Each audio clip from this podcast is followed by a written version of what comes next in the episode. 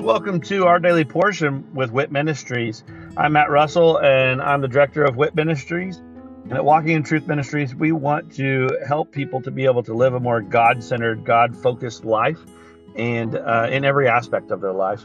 So the purpose for this podcast is for us to really strengthen our biblical discipline of reading the Bible. So I'm going to read a scripture every day where I'm going to share a nugget about that scripture, and then I'm going to say a little prayer at the end, and that will be the entirety of our episodes for this podcast. Please feel free to check us out at walkingintruthministries.org, or you can also check out our other podcast, which is Living the Wit Life with Walking in Truth Ministries.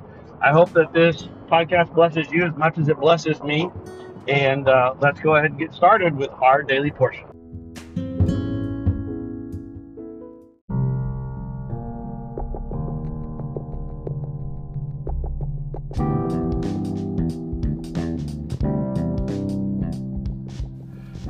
Are you concerned about what the future holds? Are you confident that the retirement plans that you have today will still be secure tomorrow? Let us help you by clearing up the uncertainty. This is Matt Russell, the director of WIT Ministries. Many of us at Walking in Truth Ministries are bivocational, working in our ministry as well as in the financial services industry at WinBig Financial Group. We help people to build a tax-free and risk-free retirement. Give me a call at 817-903-2575 to support our ministry and to secure your family's financial future. Again, call today at 817-903-2575. Thank you and God bless.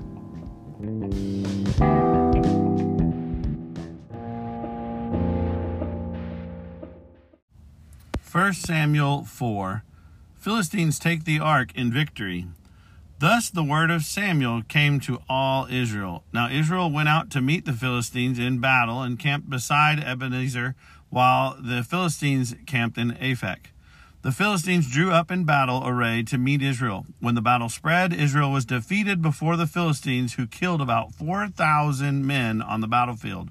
When the people came into the camp, the elders of Israel said, "Why has the Lord defeated us today before the Philistines? Let us take to ourselves from Shiloh the ark of the covenant of the Lord, that it may come among us and deliver us from the power of our enemies." So the people sent to Shiloh, and from there they carried the ark of the covenant of the Lord of the hosts, who sits above the cherubim, and the two sons of Eli, Hophni and Phinehas, were there with the ark of the covenant of God. As the ark of the covenant of the Lord came into the camp, all Israel shouted with a great shout, so that the earth resounded. When the Philistines heard the noise of the shout, they said, "What does the noise of this great shout in the camp of the Hebrews mean?" Then they understood that the ark of the Lord had come into the camp. The Philistines were afraid, for they said, "God has come into the camp." And they said, "Woe to us, for nothing like this has happened before. Woe to us!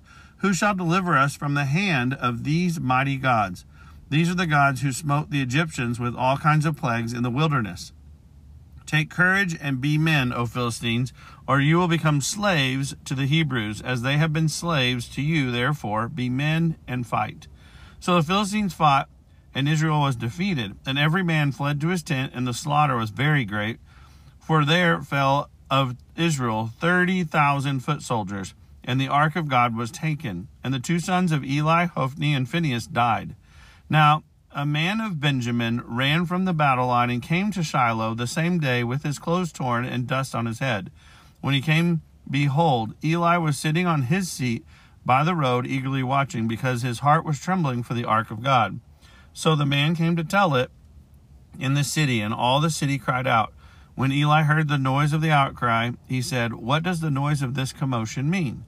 Then the man came hurriedly and told Eli. Now Eli was 98 years old, and his eyes were set so that he could not see. The man said to Eli, "I am the one who came from the battle line. Indeed, I escaped from the battle line today." And he said, "How did things go, my son?" Then the one who brought the news replied, "Israel has fled before the Philistines, and there has also been a great slaughter among the people, and your two sons also, Hophni and Phinehas, are dead, and the ark of God has been taken." When he mentioned the ark of God, Eli fell off the seat backwards beside the gate, and his neck was broken, and he died, for he was old and heavy. Thus he judged Israel 40 years. Now his daughter-in-law, Phinehas' wife, was pregnant and about to give birth, and when she heard the news that the ark of God was taken and that her father-in-law and her husband had died, she kneeled down and gave birth, for her pains came upon her. And about the time of her death, the woman who stood by her said to her, "Do not be afraid, for you have given birth to a son." But she did not answer or pay attention, and she called the boy Ichabod, saying, "The glory has departed from Israel, because the ark of God was taken, and because her father-in-law and her husband," she said, "the glory has departed from Israel, for the ark of God was taken."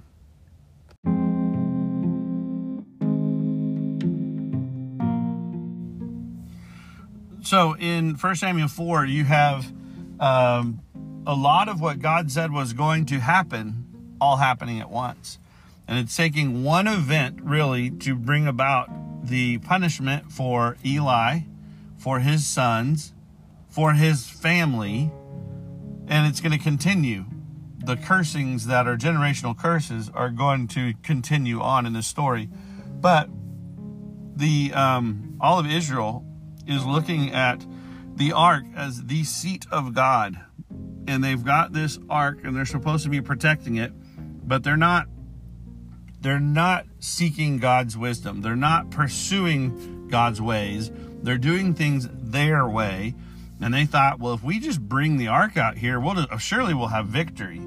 And so just bringing the ark out, everybody's like giving this great outcry of relief, like, oh, finally, we brought this icon, this item into our camp so we would have victory. But it's not about that. It's about the one that ark represents. Having it present doesn't do it.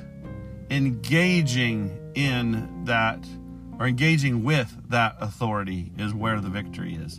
So God already said that Eli and his sons would have punishment coming.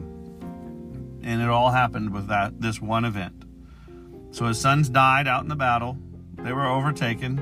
The ark, so this big sign of God with us, was taken, and Eli, in hearing the news, fell over and died.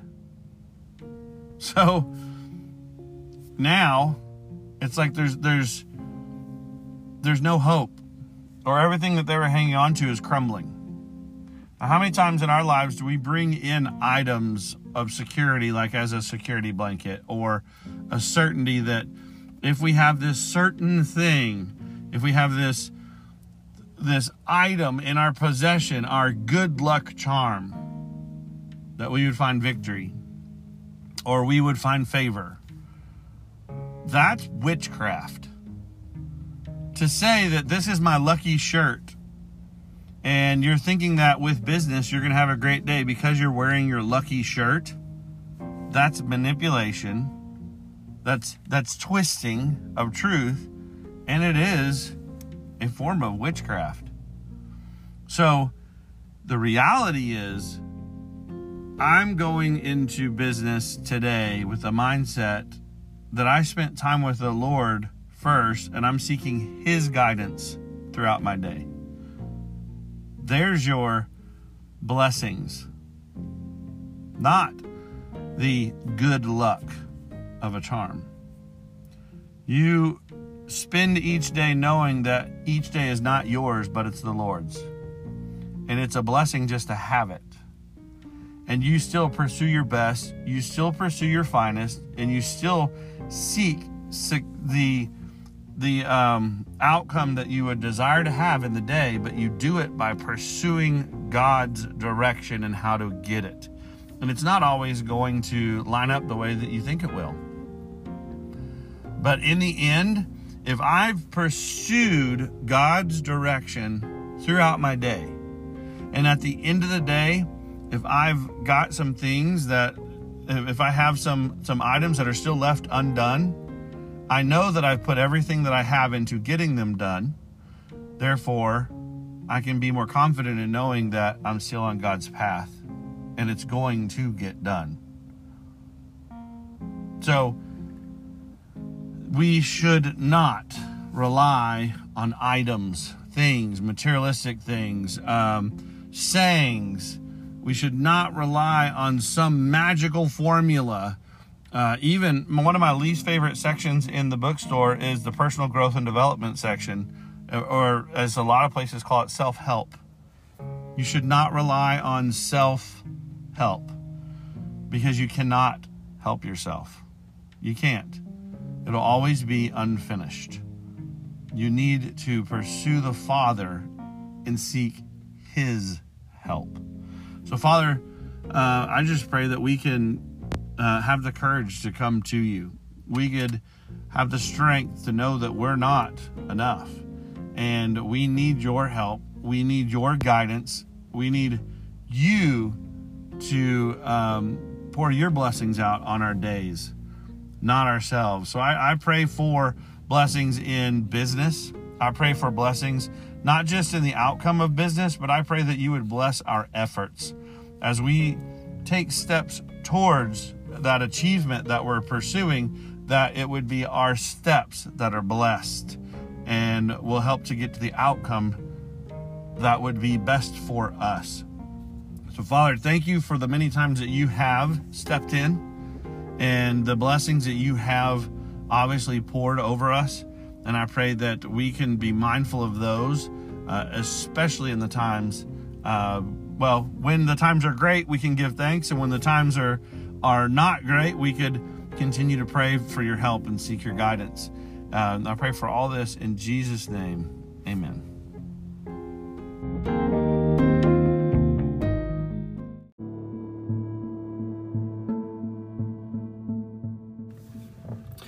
Thank you for joining us today, and I hope that that blesses you either as an individual or with you and your other loved ones. Maybe this is something that you're utilizing to spend with your family, some time around God's Word, and of course, that is great. I love that, and I'd love to hear how the Daily Portion podcast is blessing you. If you would, just go to our website at walkingintruthministries.org. And go on there and just drop us a little note about this podcast or one of our other podcasts, or even just check out the events that we have available. But again, thank you very much and look forward to seeing you again tomorrow as we dig into our Daily Portion with WIT Ministries. God bless.